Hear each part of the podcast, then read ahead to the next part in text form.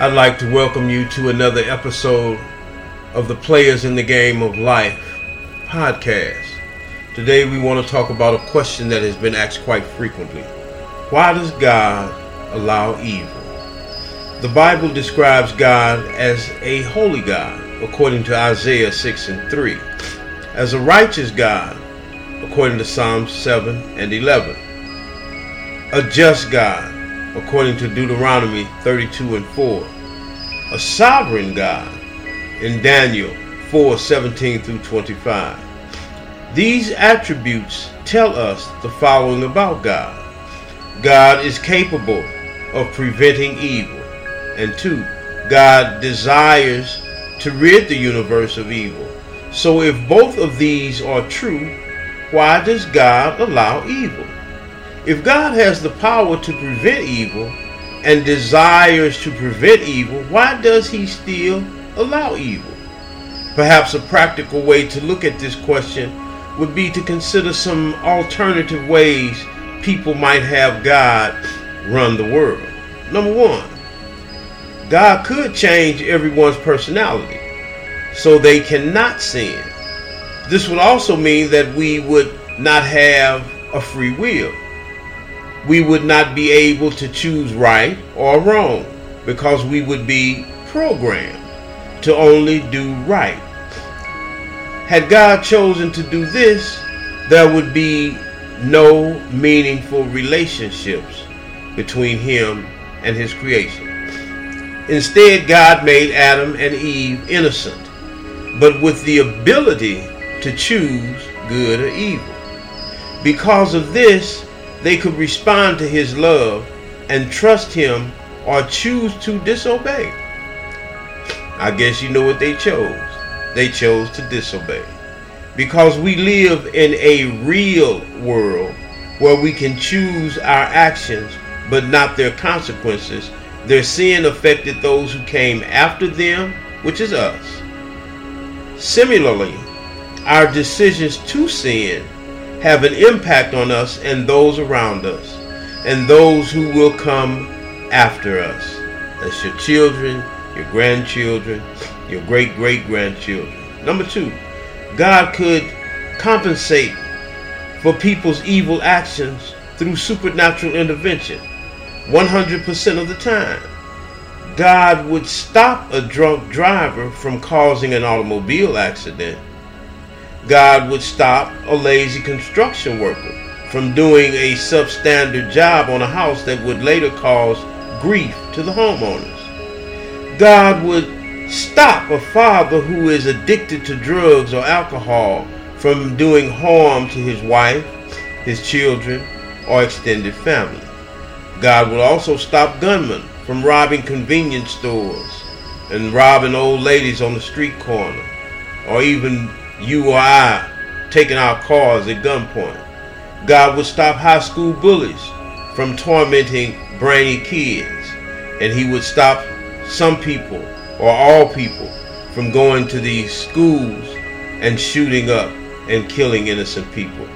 God would stop thieves from shoplifting, and yes, God could stop terrorists from flying airplanes into buildings. While this solution sounds attractive, it would lose its attractiveness as soon as God's intervention infringed on something we wanted to do. We want God to prevent horrible evil actions, but we are willing to let lesser evil actions slide, not realizing that those lesser evil actions are what usually lead to the greater evil actions. Should God only stop actual sexual affairs or should he also block our access to pornography or end any inappropriate but not yet sexual relationships? Should God stop true thieves? Or should he also stop us from cheating on our taxes? Should God only stop murder?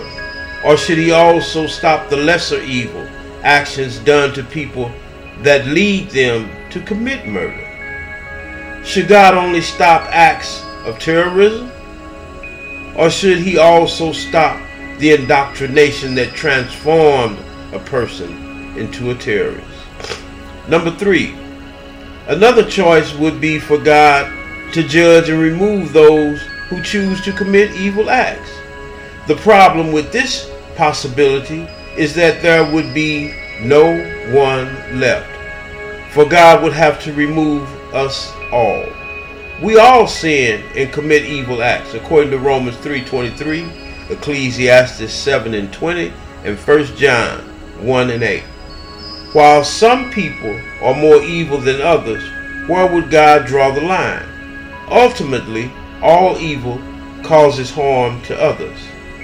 Instead of these options, God has chosen to create a real world in which real choices have real consequences.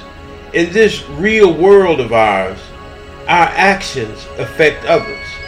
Because of Adam's choice to sin, the world now lives under the curse, and we are all born with a sin nature, according to Romans 5 and 12.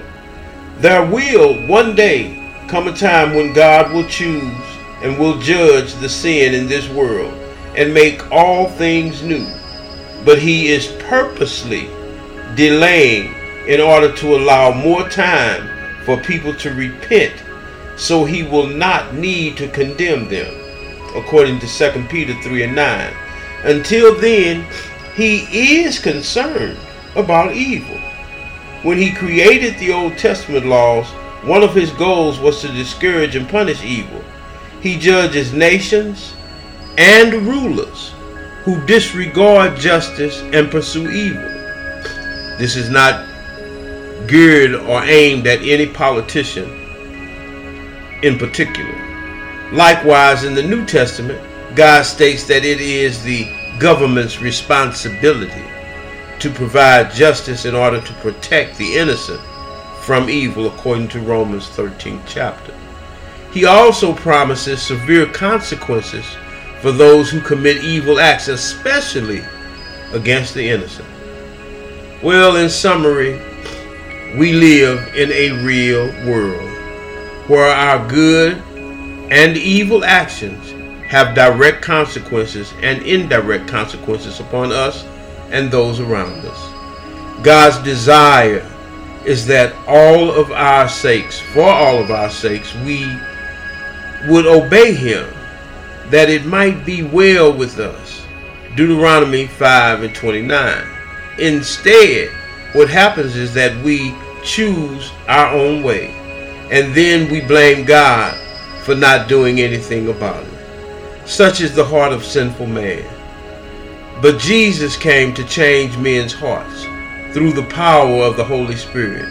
And he does this for those who will turn from evil and call on him to save them from their sin and its consequences, according to 2 Corinthians 5 and 17. God does prevent and restrain some acts of evil, this world would be much worse were God not restraining evil. At the same time, God has given us the ability to choose good and evil. And when we choose evil, He allows us and those around us to suffer the consequences of evil. Rather than blaming God and questioning God on why He does not prevent all evil, we should be about the business of proclaiming the cure for evil and that is Jesus Christ. My brothers and sisters, there's going to be a time that we are going to have to make decisions. And sometimes those decisions can bring about some negative consequences. You choose, or we choose, and I have done it myself, chose to do some things that are totally against the will of God. I'm not perfect. I may be the only one on this earth that'll say that I'm not perfect. But I know it's at least two or three of us that are not perfect. And we deal with the consequences. Yes, and those consequences cause sometimes irreconcilable dilemmas. But if we do it the way that God wants us to do it, and we come to Him and we learn more of Him and we start to try to help our families and watch the things that we do and talk about the things that we think or contemplating on doing, we may be able to change things one person at a time. We don't have the ability to change another person's mind or to change even what they do. Believe me, my idea and my goal is not to get you to think like me. My ideal is not to get you to think like I think. It's or, or, or, or for even me to change your minds. I'm not trying to do that. All I want you to do is think, people. Just think. I'm not saying that you're not thinking, but think more. Contemplate more. Look at the long range ramifications of the choices that we make. This advice goes to me as well. If we were to do that, there would be less drama in this world. Maybe more peace. What you think? I hope so. Next week I have another topic that I want to talk about. And that is why does the Bible say in Isaiah 47, no, 45 and 7, say that God created evil? Well, until next week, I guess I'll be with you next week if you allow me. Have a blessed day. Share this podcast with a friend. Share it with somebody. Don't even have to be a friend. Somebody you care about. Somebody that may need it. Share it with your boss or a coworker. God bless.